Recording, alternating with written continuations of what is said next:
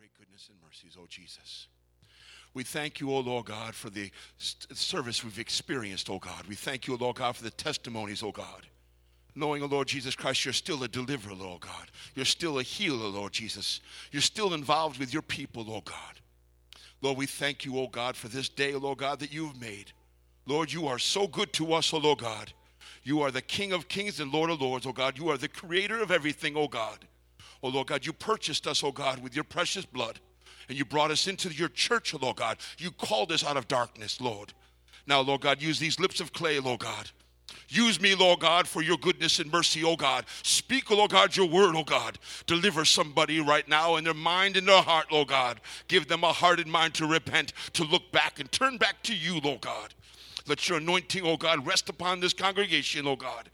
Touch somebody right now. Prick their heart, Lord God, through your word, Lord God. Lord, we thank you for your great goodness and mercy, oh God. And remember those that can't be here because of sickness, oh God. We ask you, Lord God, to touch them and help them and heal, Lord God. Oh God, be their God, Lord Jesus. Lord, we give your name the praise. Let everyone say, Thank you, Jesus. Let everyone say, Thank you, Jesus. Let everyone say, Hallelujah. Let everyone clap your hands and say, Thank you, Jesus. Give him a little bit of praise.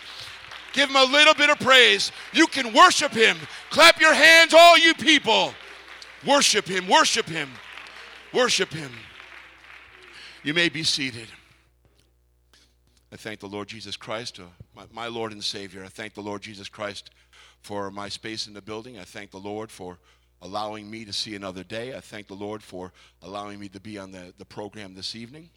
I thank the Lord for my pastor. I thank the Lord for all the elders. I thank the Lord for uh, Elder Geddes in his absence, Elder Black, Elder Donald Black, um, Elder Robertson, Minister Eric Griffith, and, and all the saints and the mothers, and greet Mother Geddes and, and the trustees. I thank the Lord for my wife and my two children. I thank the Lord for the end of a school year that my wife was brought through safely. There was no school shootings, there was no disaster, there was no students that passed away. I thank the Lord for that. And on uh, Sunday, after after we were up at the Arbors, my wife took uh, my children up to their grandparents so they could have a little bit of a break since the school year was over. So I thank the Lord for traveling mercies. They came back yesterday, and I wish I went with them. And I think if I could do it all over again, maybe I could be a teacher, but then can't do it all over again. And I, uh, the summer vacation, who knows what, what, would happen? So I'd probably find another job. So I'm, I'm thankful for where I am. How about that? But I, am, I, I think about that you don't have to get up, but I don't have to deal with children. And I, I know that that's why I'm not a police officer as well. That was my father's profession and my brother's and I don't think I would have the patience that people have to put up with. So I'm, I'm in the right place. I have limit I have limits that I, I can go to, and that's all I can do. And so uh, people they can bother me, but I have to pray for them. And so you you know how it all works. You know the the world is the world, but I thank the Lord for the church of Jesus Christ. I thank the Lord for the ministry that I'm, that I'm in. I thank the Lord for the ministry that the Lord has put me in. It's changed my life forever. It's changed my life forever. If you get baptized in Jesus' name, and you receive the gift of the Holy Ghost, the real Holy Ghost, the one that God fills you, and that you'll speak with other tongues the Spirit governs. That Holy Ghost, not, not a touch, not an anointing, not a trembling, but a, a, a fluency of the Holy Ghost speaking through you, filling, a filling, a filling, not just a touch. Your life will never be the same. I don't care what you've been into or what you went through before you came into church, your life will never be the same. Your life will never be the same. So I ask for you to, to please pray for me, um, and it, the Lord will uh, use me, and uh, I can be before you and say what I have to say, and then you, we can go about worshiping the Lord. How's that sound? All right, all right. So turn with me to Isaiah chapter 6. And we'll start beginning in uh, verse 1, Isaiah chapter 6.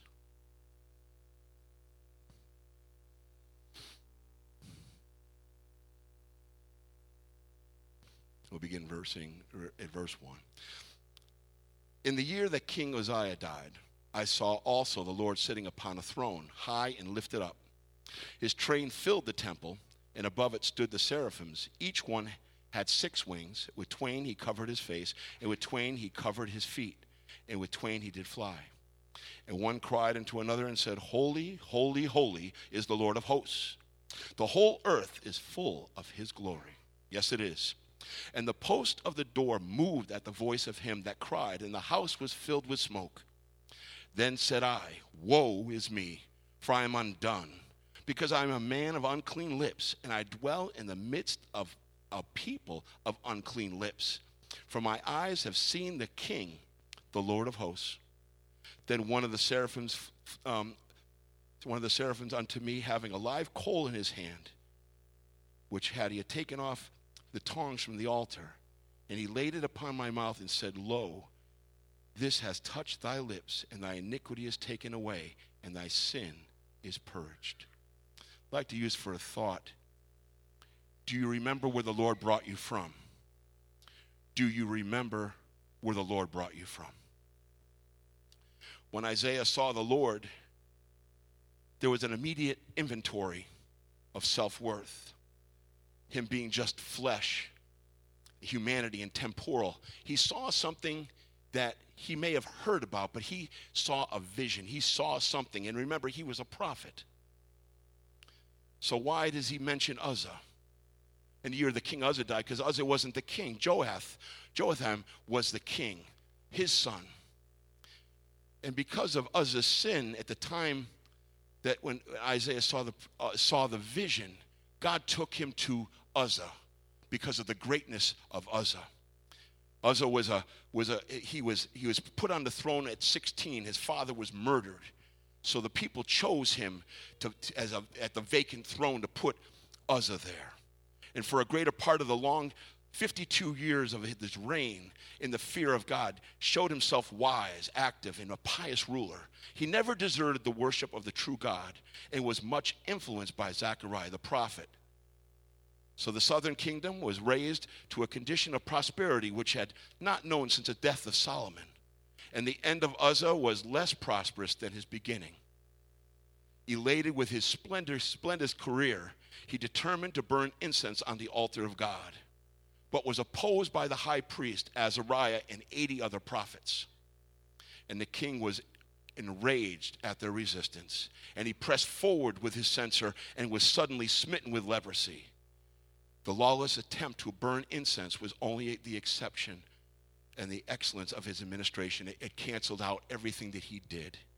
And he wasn't even buried when he died. He wasn't even buried in, in, in, in, in the, in, the, in the royal uh, sepulchres that they had. They just, they just buried him, uh, not even with his fathers.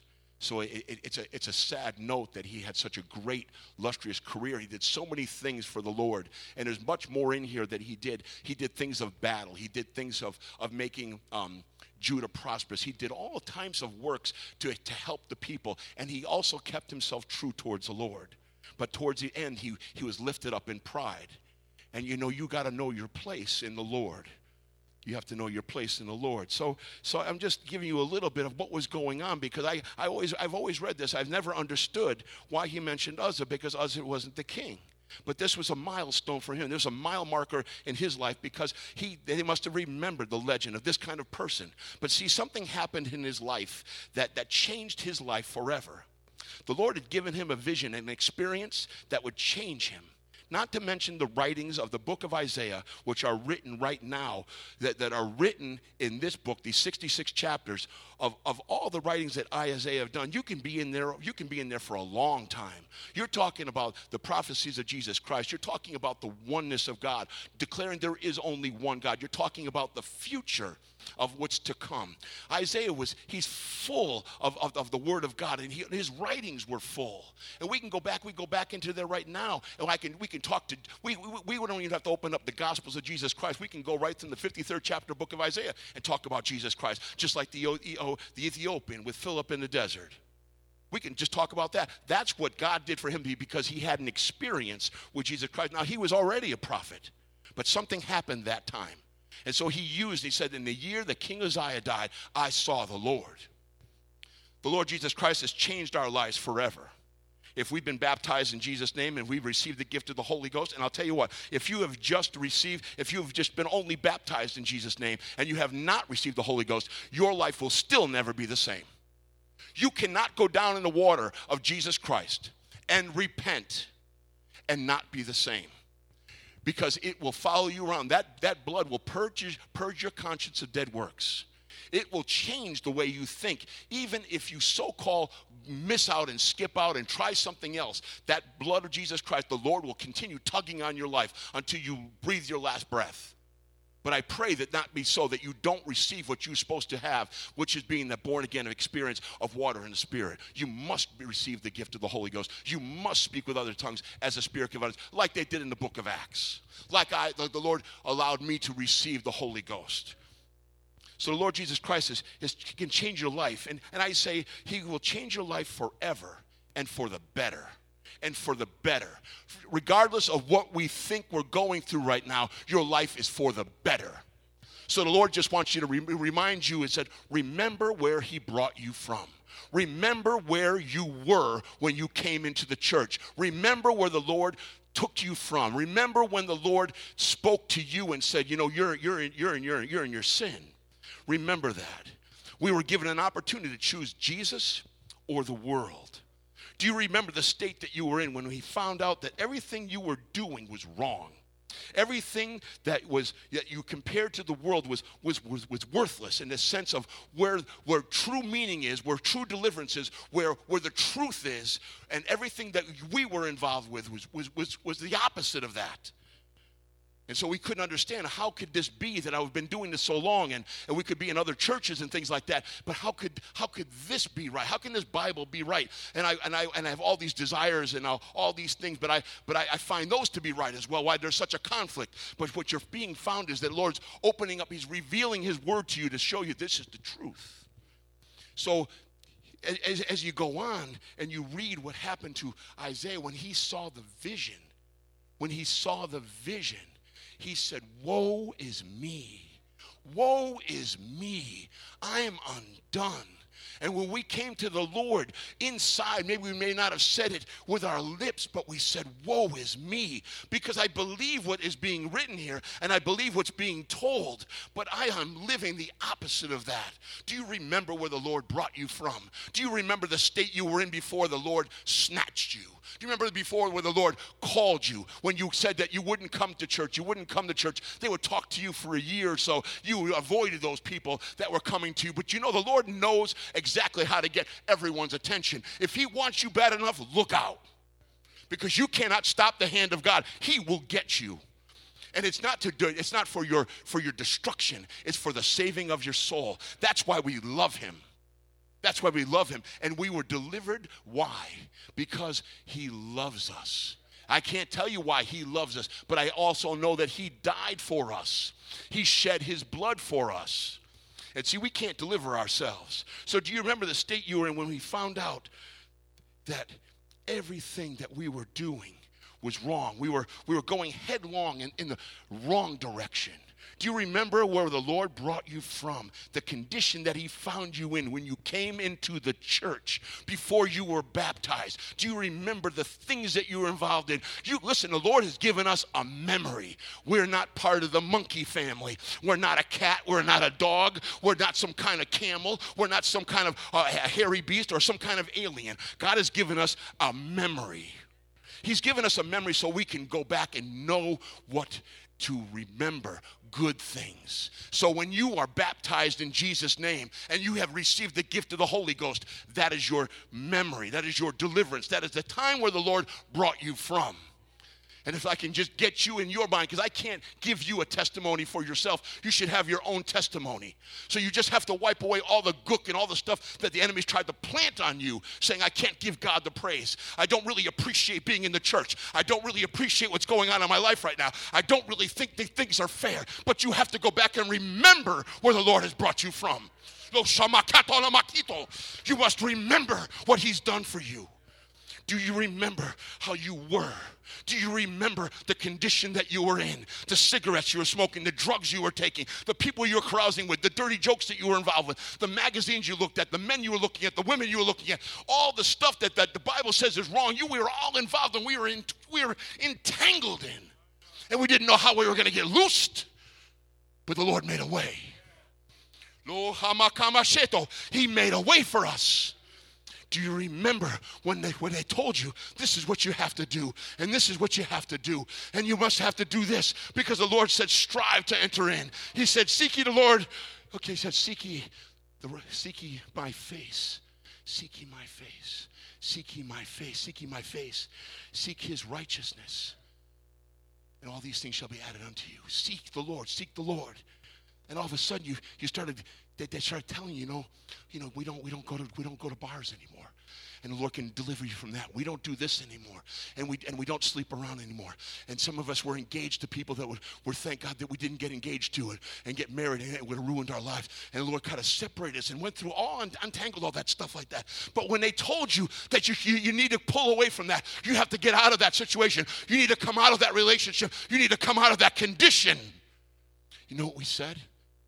Not a problem not a problem. We did. We did what, the, way they told us to do in the Word of God because we wanted to be saved. And so all of a sudden, that stuff just started falling off. All of a sudden, we just started doing what we had to do. All of a sudden, we started going through our Bible and reading our, reading our Bible and praying and asking the Lord, and still things kept coming off. How many people? I can just only talk for people that I know that my wife, no one told her, do you know what? You know what? If you don't take off those pants, but only the Lord can touch the heart and mind.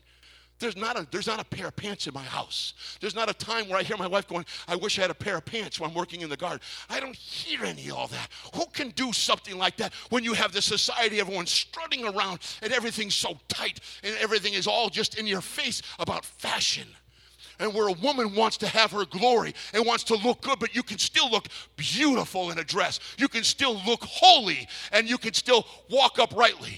And you know what? People notice when people are dressed up rightly. But who can touch the heart of mind, a man of that? How can a person talk to a 25 year old person, a 25 year old male, a 24 year old male, 21 year old, a 16 year old male, and tell him, don't have sex until you're married? And put his face on the altar. Find himself fasting. Find himself before the Lord saying, Lord, help me? Do you remember where the Lord brought you from? Do you remember the things that we've gone through that, uh, that the Lord has brought you from since you've come into the church? We had no problem changing what God said to do. We had no problem changing our schedule. We had no problem doing what was right.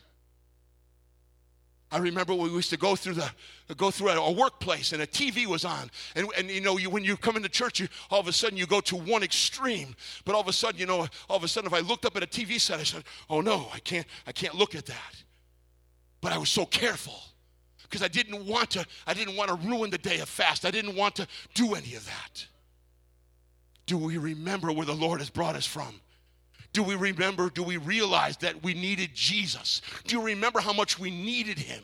Do we remember how coming out and, and coming into a Bible study and we heard people praying and we are like, oh, I hear that. I just can't wait to get in there, just get on my knees and just talk to the Lord just for a few minutes. I could hear the songs of praise when I came into the church when Mother Gladys Geddes was singing a song called Pass Me Not. And I heard that song and she sang it with conviction. And I said, This is real. This is where I'm supposed to be. Do you remember where the Lord brought you from? Take back the tapes and say, Lord, take me back from where you brought me from.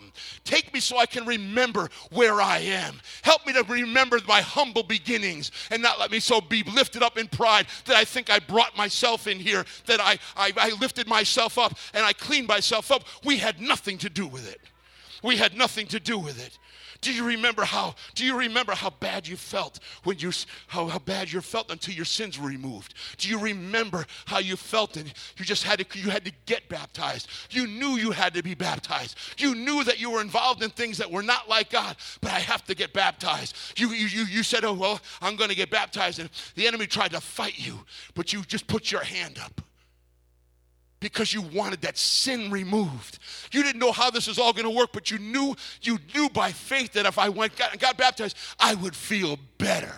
How many people have gotten baptized and they felt better?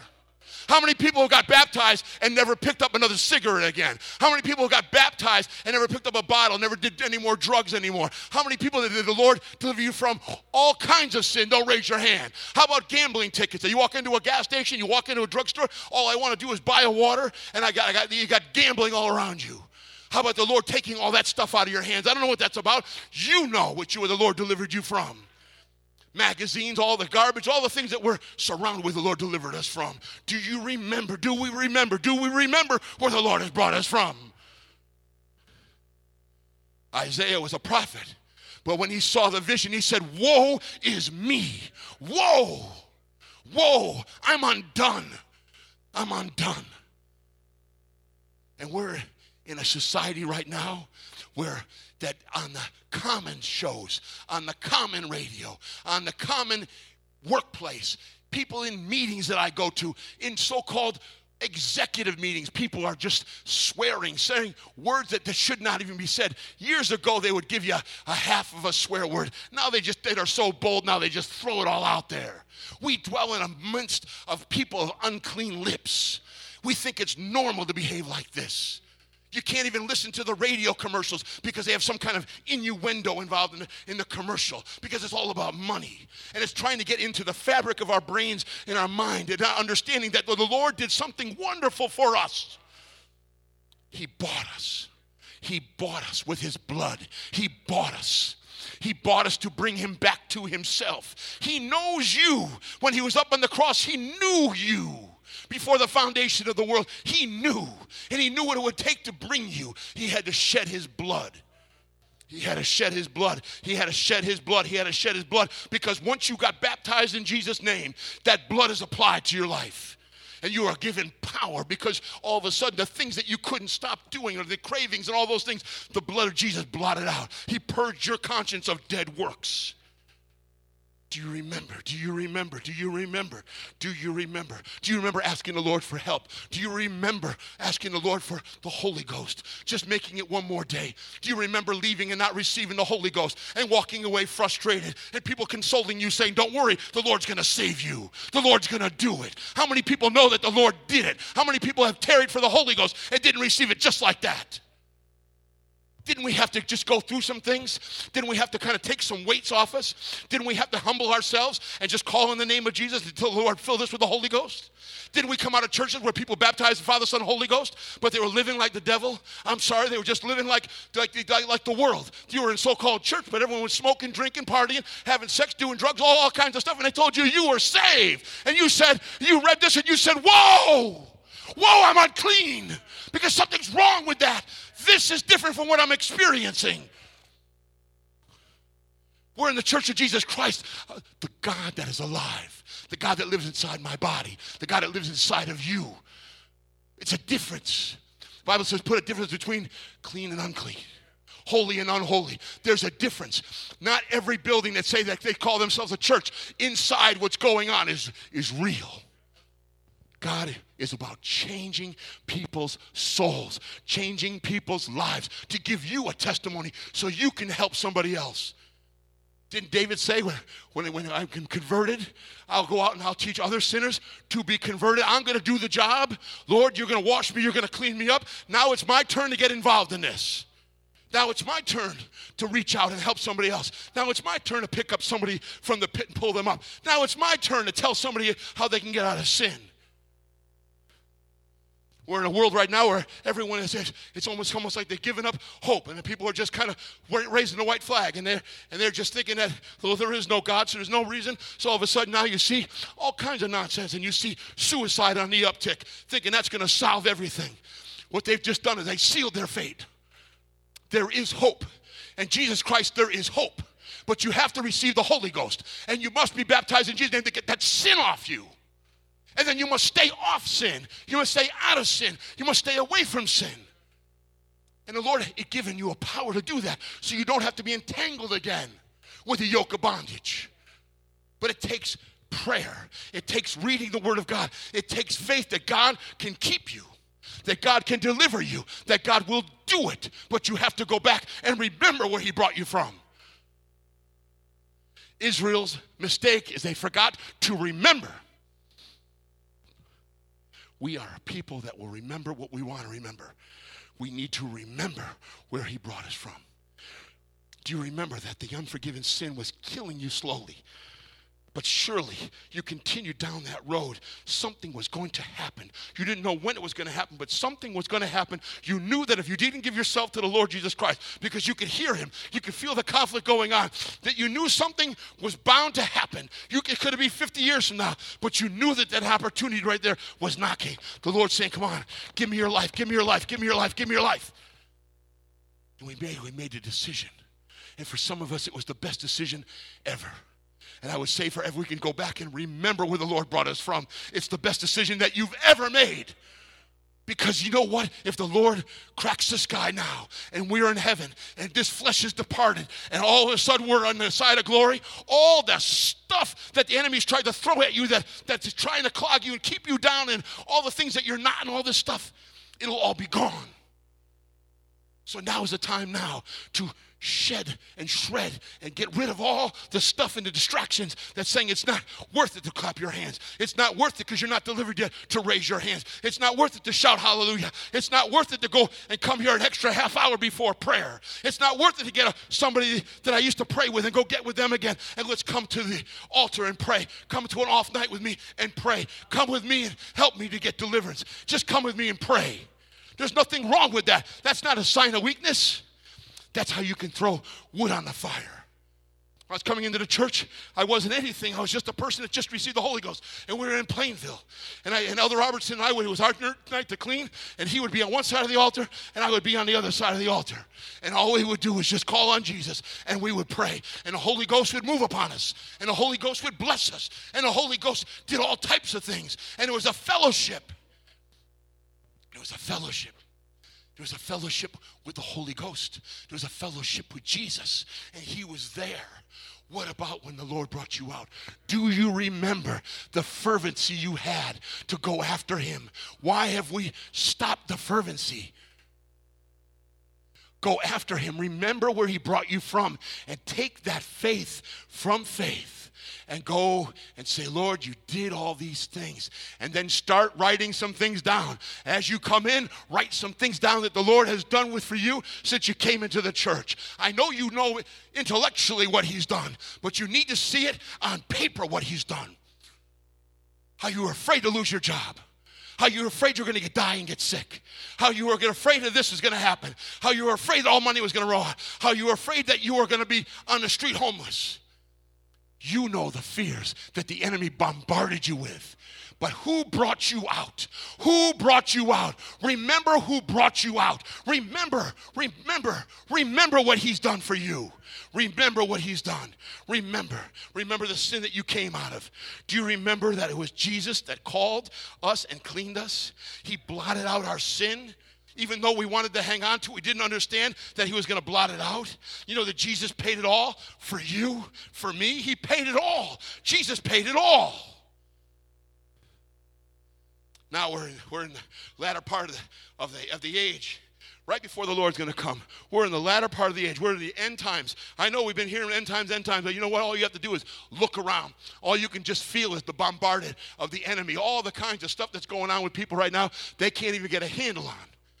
You have the spirit of fornication. You have the spirit of homosexuality and lesbianism. It's a spirit. You have a spirit of suicide, telling people that you have no future, that God's not going to help you, that why do you bother praying? Why do you bother coming to church? Why don't you just kill yourself? You're nothing worth it. You're worthless. You're worthless. You're worthless. And you let that devil just start talking to you. No one in the church should listen and entertain the devil.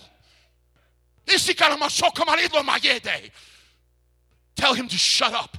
Tell him that God brought me out. Tell him that God brought me into this church so I can be saved. Tell him I received the gift of the Holy Ghost. Tell him I was baptized in Jesus' name and my sins have been forgiven. And tell him, by the way, and remind him he's lost.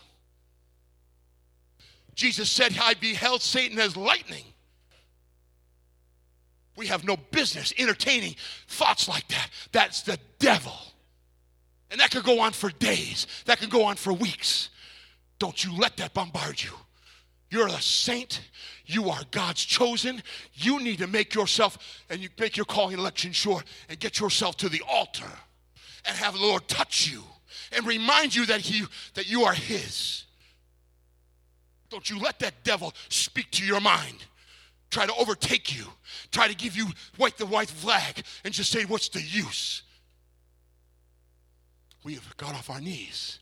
We've stopped reading and understanding that, that there is there is a heaven and there is a hell. And the place of hell, there is no relief. It is a place of torment. It is a place of frustration. It is a place of no way out. And there's no clock there because every day feels like the same day. And that's where Satan and his minion are going. The one third of the heavenly host that was cast out, they're going there. Why do you think they're fighting us so bad? Because everyone else is let down. What's going on? So they got thrown all kinds of deception, and you have all kinds of people saying, Well, I do this and that, and I can do this and I can do that. I'm still saved. You can't stop smoking, you can't stop drinking, you can't stop gambling. I'm not throwing things at you. But see, God can deliver you from that. We set up all kinds of clinics we got all kinds of stuff going on. We've cleared the basements of all these churches so people can have a, a, place of where they can have celebrate recovery. But there's no celebrating Jesus Christ upstairs. There's no real baptism in Jesus' name upstairs. No one's receiving the Holy Ghost. No one's being prayed for. No one's being delivered from demons. So they've opened the basement to whatever. People that are still hooked on dope, trying to get people off dope. Because they're on methadone now, but they're not doing heroin anymore. It's just as bad do it God's way. I wasn't here for Elder Black's message, but God's way is real easy. You want that sin taken away, you get baptized in Jesus' name. You come up in, in newness. You walk in a newness of life. All those sins, all that stuff, everything that you that you can remember that you did wrong is all forgotten. And God doesn't remember that. You go get a mortgage and you don't pay that. They'll remember you for that.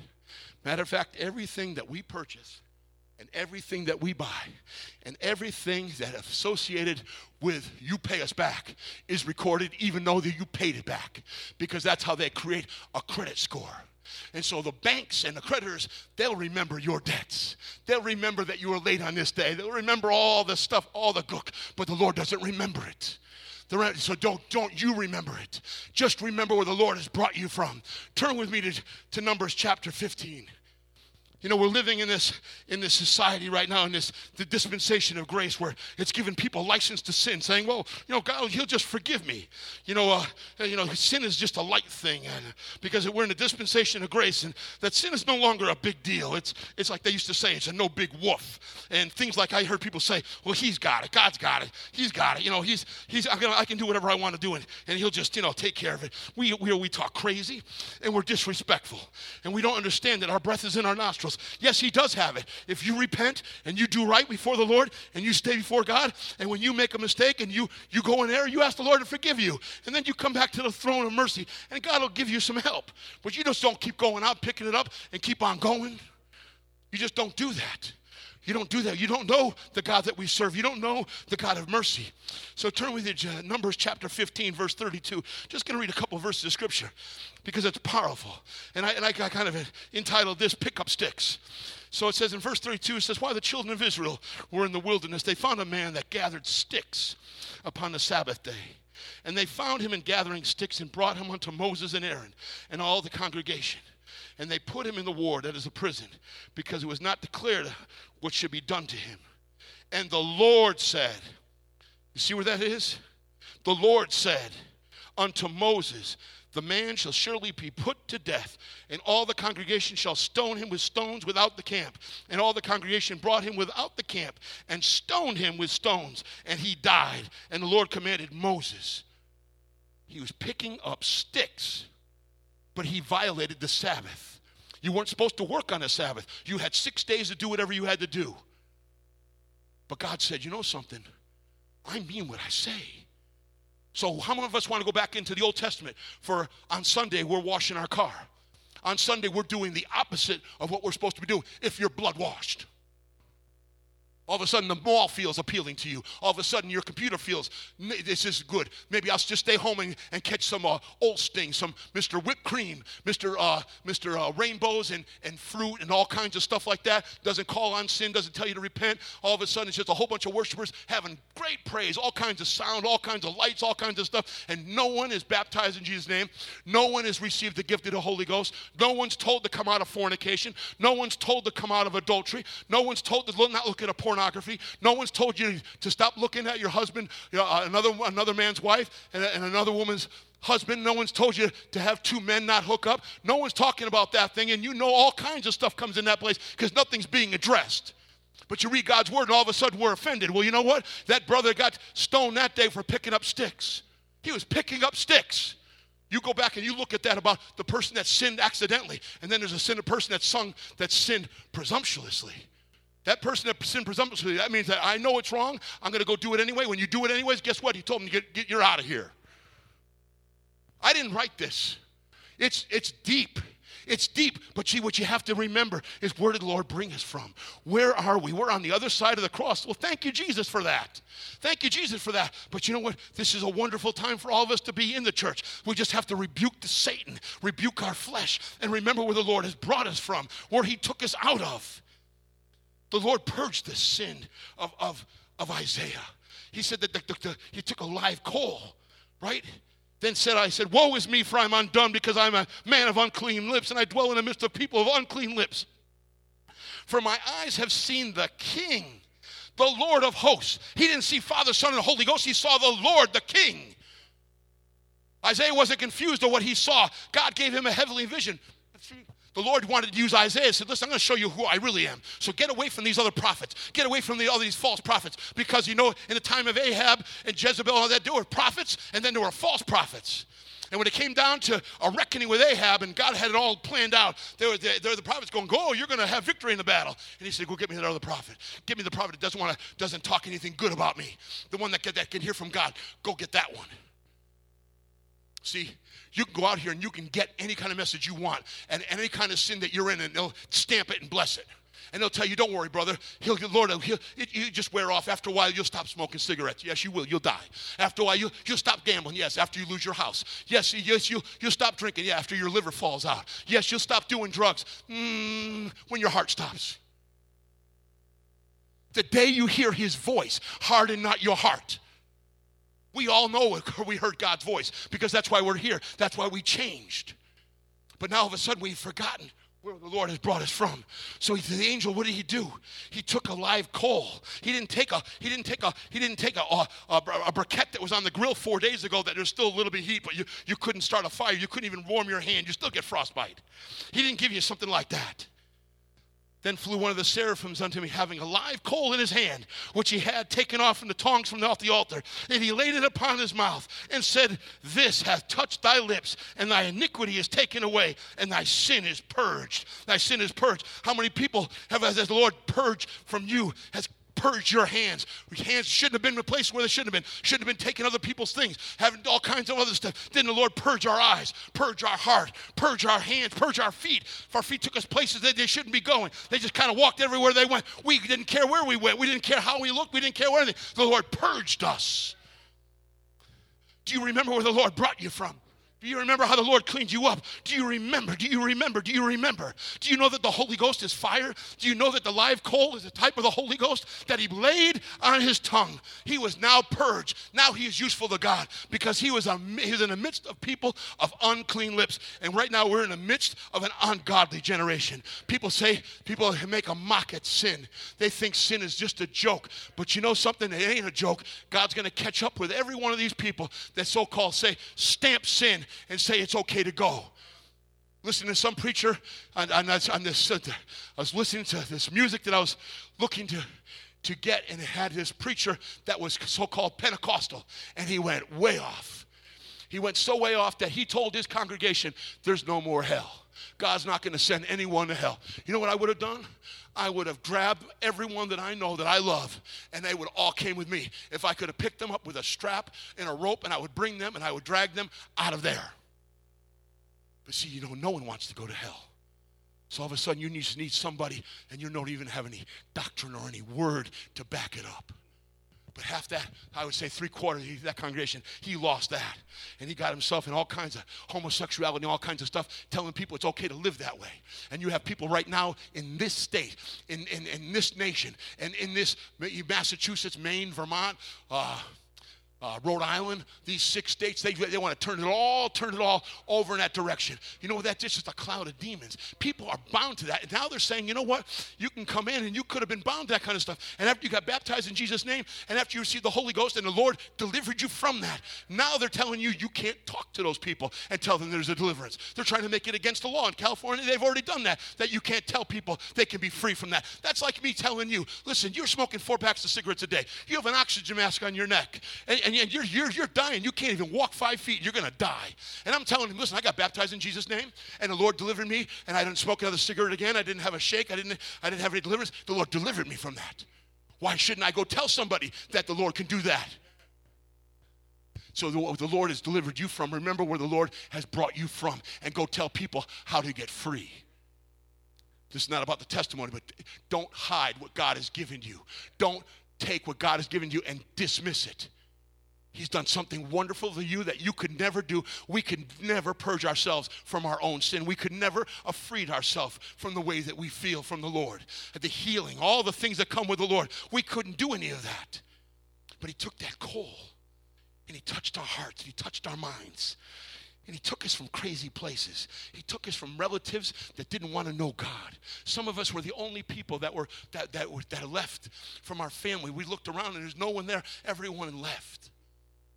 But the Lord saw your heart. He saw the decision you'd make. And He knows the desires of your heart. And He has a plan and a purpose for you. But you have to remember where He brought you from. Otherwise, you won't appreciate it.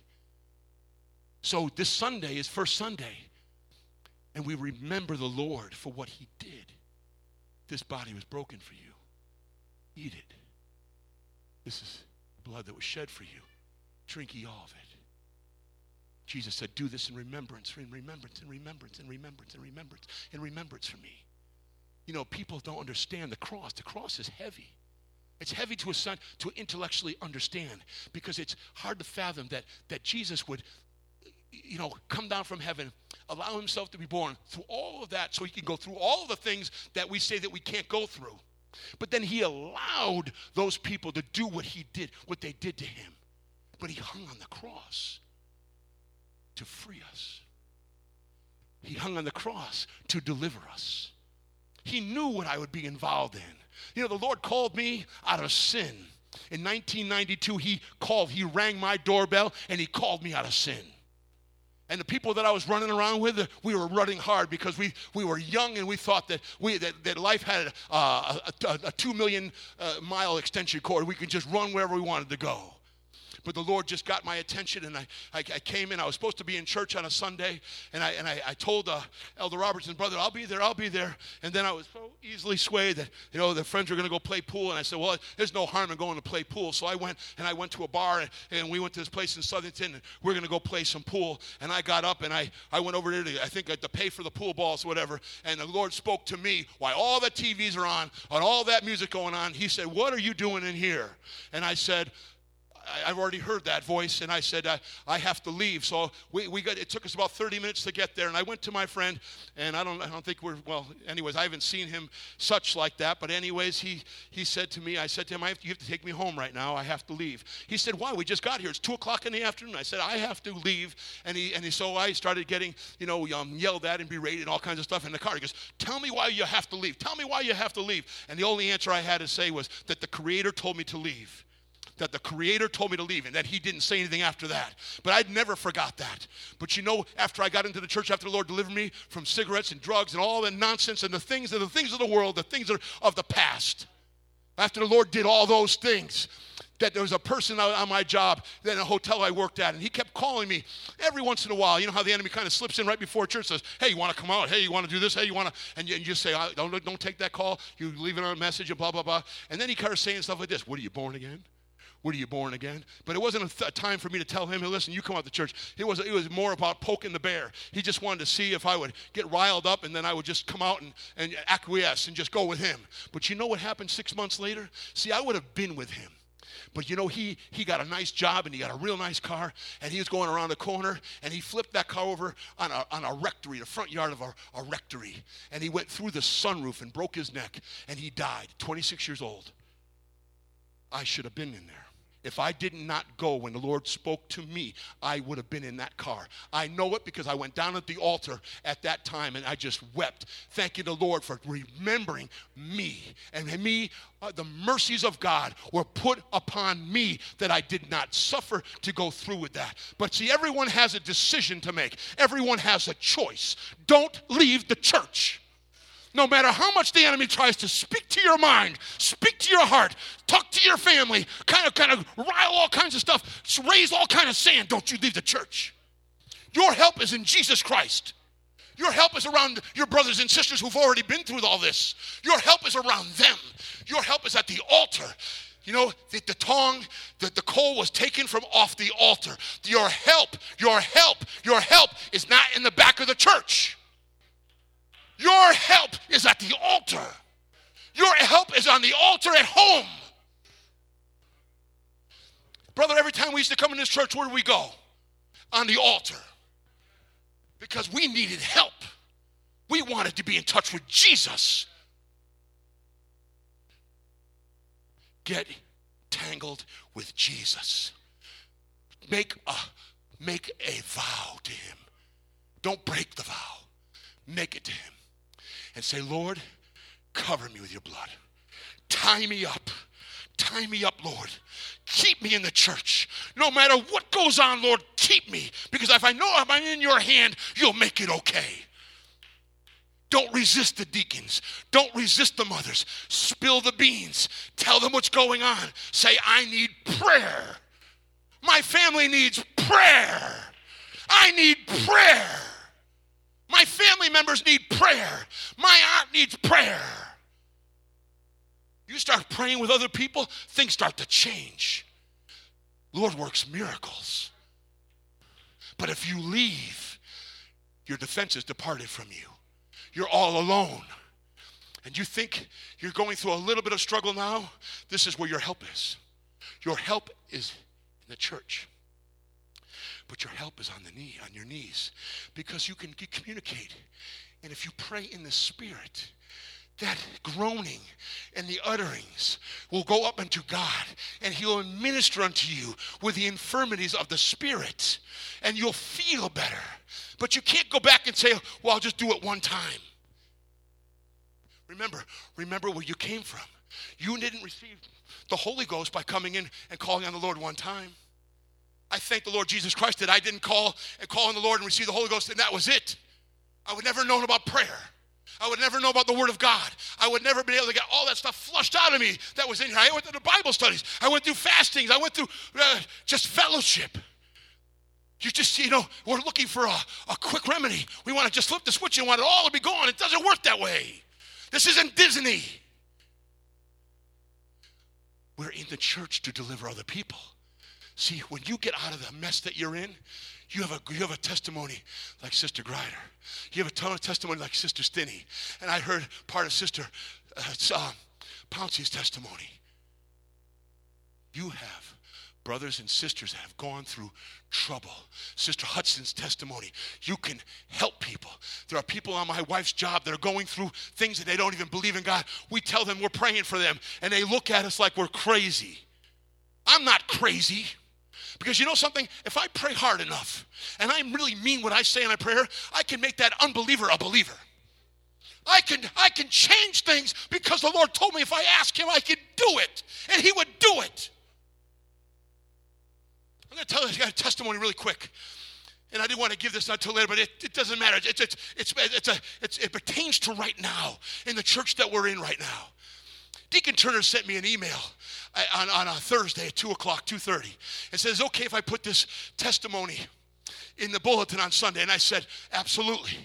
20 minutes later, a person on my job that Sister Christy knows, and, and, and uh, and I, and I know because I work with him. But he came out two years ago in 2016 on Thanksgiving weekend. And we weren't even supposed to be back from Maine, but we came back a day early. So we were here. In that bulletin, the bulletin that's on Sunday about the demons and the police officers, well, guess what? He remembered that. So he came in my office out of the blue and he goes, Do you have that doc? You have that testimony, that piece of paper about with the police officer like that? And I, and I thought, I said, this guy doesn't, he doesn't have my email. I said, that's the Lord. That's the Lord. And I'm praying for him. And I told Sister Chris, she, she invited him out to Father's Day fish fry. So you know what I did? I invited him out to Father's Day fish fry. I know you might be busy, but we have a picnic. It's really good. Well, who cooks the food? Now he's asking questions. I said, well, the sisters cook the food. There's a kitchen downstairs. We're outside. We eat all kinds of food. But you see, people are praying. It's not just me praying. You have other people. So go to other people that you're talking to. I, am going to pray. I've been praying for people in China because they're an underground church right now. I'm already praying for, for people in China. I'm going to continue praying for people in China. I'm going to yoke up with Sister Christy. I'm going to yoke up with Sister Hernandez. I'm going to yoke up with the mothers and say, Lord, just fix all kinds of things. But this brother came out of the blue. So I told him on Sunday, I'll give you another, another uh, testimony you can have. I said, why do you want it? He goes, because it was powerful. It was powerful. It was powerful. I'll just tell it so you, so you don't have to read it. I'll keep the other bulletins.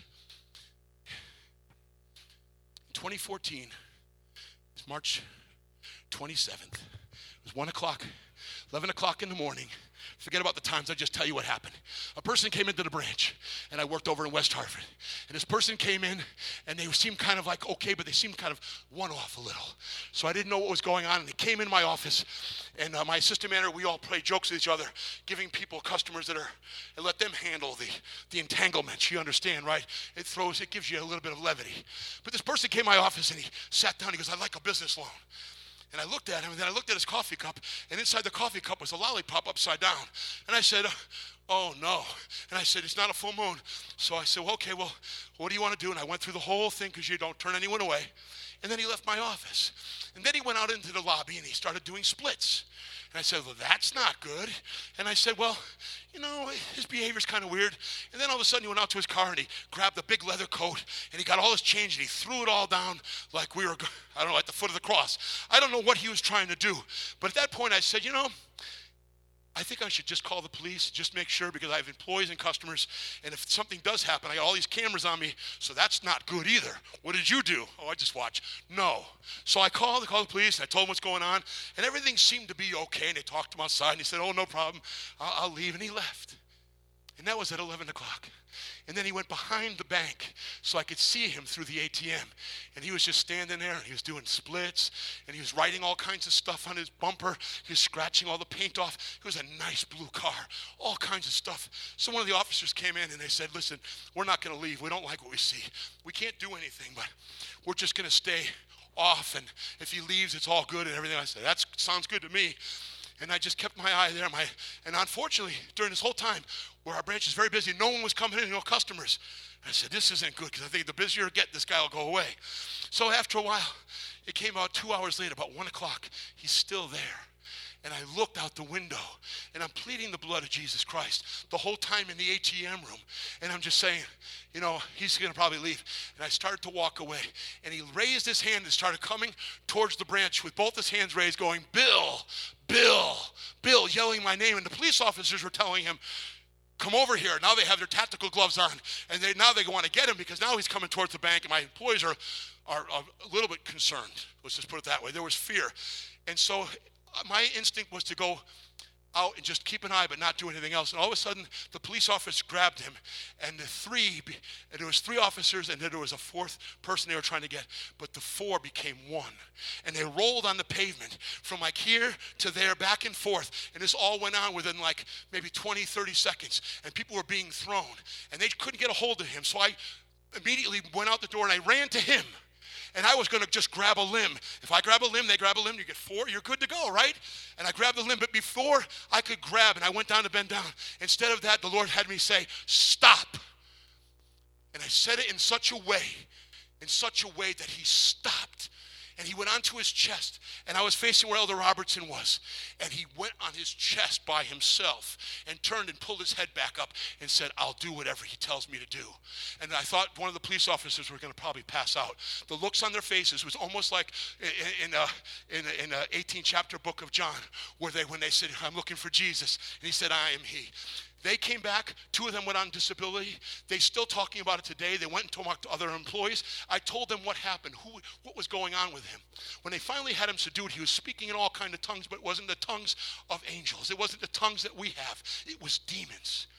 and he was telling them that all kinds of things, but basically he was going to cook them. And so all of a sudden they went over to the car and they started looking at everything after they had him subdued. And he had written all kinds of languages they, they didn't understand all over the back of the bumper. And the sergeant came over and he was a big guy. And he goes, Look at my arm. And all the hair was raised up on, on his arm.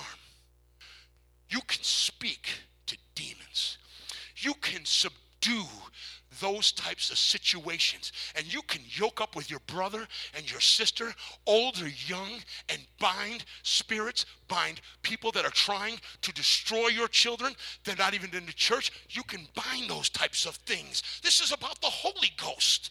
This is nothing that I planned on doing. But the Lord said, Speak the word. And the man, he just, he didn't know what to do. The police officers didn't know what to do. Don't negate the power of Jesus Christ. Don't just settle for a church experience. Dig deep in Jesus. Come to the altar. Come to your deliverance. Let the Lord tell him what's bothering you. Is it your eyes? Is it pornography? Is it drug use? Is it a yearning for sex? Is it a yearning for cigarettes? Is it the things you can't put, the things that you gave up and all of a sudden you pick them back up? Is it gambling? Tell him what it is. He knows what it is. But your deliverance is on the altar. Your freedom is on the altar. Let him touch it with a live coal. Let him touch it with the Holy Ghost and fire, the one that he filled you with. And let him touch you again. Let him touch you again. You know, in the fourth chapter of book of Acts, they needed to get another prayer because they were being persecuted. So they were filled again with the Holy Ghost because they are being intimidated by the priest because they are preaching in Jesus' name. Right now, we can't say Jesus anymore because we're intimidated. If we mix our lives with prayer and ask the Lord to do what we want done, the desires for people to be delivered from Satan. That's why the church was started. That's why the church was started. That's why this church is apostolic. That's why we're not Baptist, and we're not Episcopalian, and we're not Jehovah Witness. We don't have a monotone song, and then we speak really soft, and I say peace to you, and peace to you, and I say goodbye. No message, no deliverance, no anointing, no nothing. We're not that type of church. This is where you can bring people unashamedly and say, listen, you can get your sins removed here. You can have your body healed here. You can receive the gift of the Holy Ghost, the real one. You can have your sins removed. You name it. Don't bury what God's doing. Let God use you. But don't you leave the church. I'm not saying it in a sense of, you know, trying to scare you. If I could scare you and you wouldn't do it, that would be wonderful. But the Bible says that if you receive the Holy Ghost and you go back out there and you go back and you get back things that you were involved in and you you you turn yourself and the Lord gives you a reprobate mind, what you had before, it's going to be seven times worse it's not worth it. Because your moment, see, the people that were suicide, I'm going to sit down. The people that, the people that took their lives, that committed suicide, if they just waited one more day, there was a, there was a glimpse of hope. But see, we have the hope of glory on the inside. If we really want to get in touch with Jesus, we have the hope. So we shouldn't have despair. These people took their lives because there's no hope. And boy, were they surprised when they got on the other side. We don't have to settle for what the enemy's trying to push at us, at our children, all kinds of stuff. Plead the blood of Jesus over them.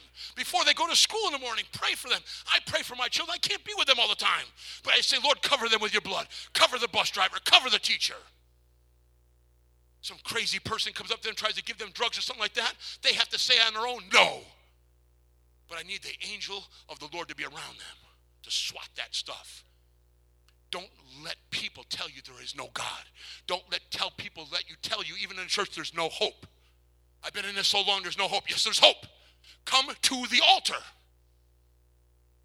You can come now. You can come on an off night. You can come with another brother sister. You can come with a mother. Come to the altar. Come to the altar of the Lord. Let the Lord deliver you. Let the Lord help you. Let the Lord heal your body. Why drag it around any longer? Let Him help you. Remember where the Lord brought you from and let Him complete the job. Let Him do it because He's so good that He just wants to do it. But after He does, just give Him a testimony. That's all. And then help somebody else. I'm sorry, longer than I wanted to be, but pray for me because God is real and I want to help other people. I just don't want people to go through what I went through. I don't want people to go through half their life and have to go through all that stuff. For what purpose? For what purpose? What God has done for me. Remember where the Lord has brought you from. Don't turn back, saints. Don't turn back. There's nothing back there. Scorched earth, sand, rocks, and no hope. No hope. Praise the Lord. Pray for me. Pray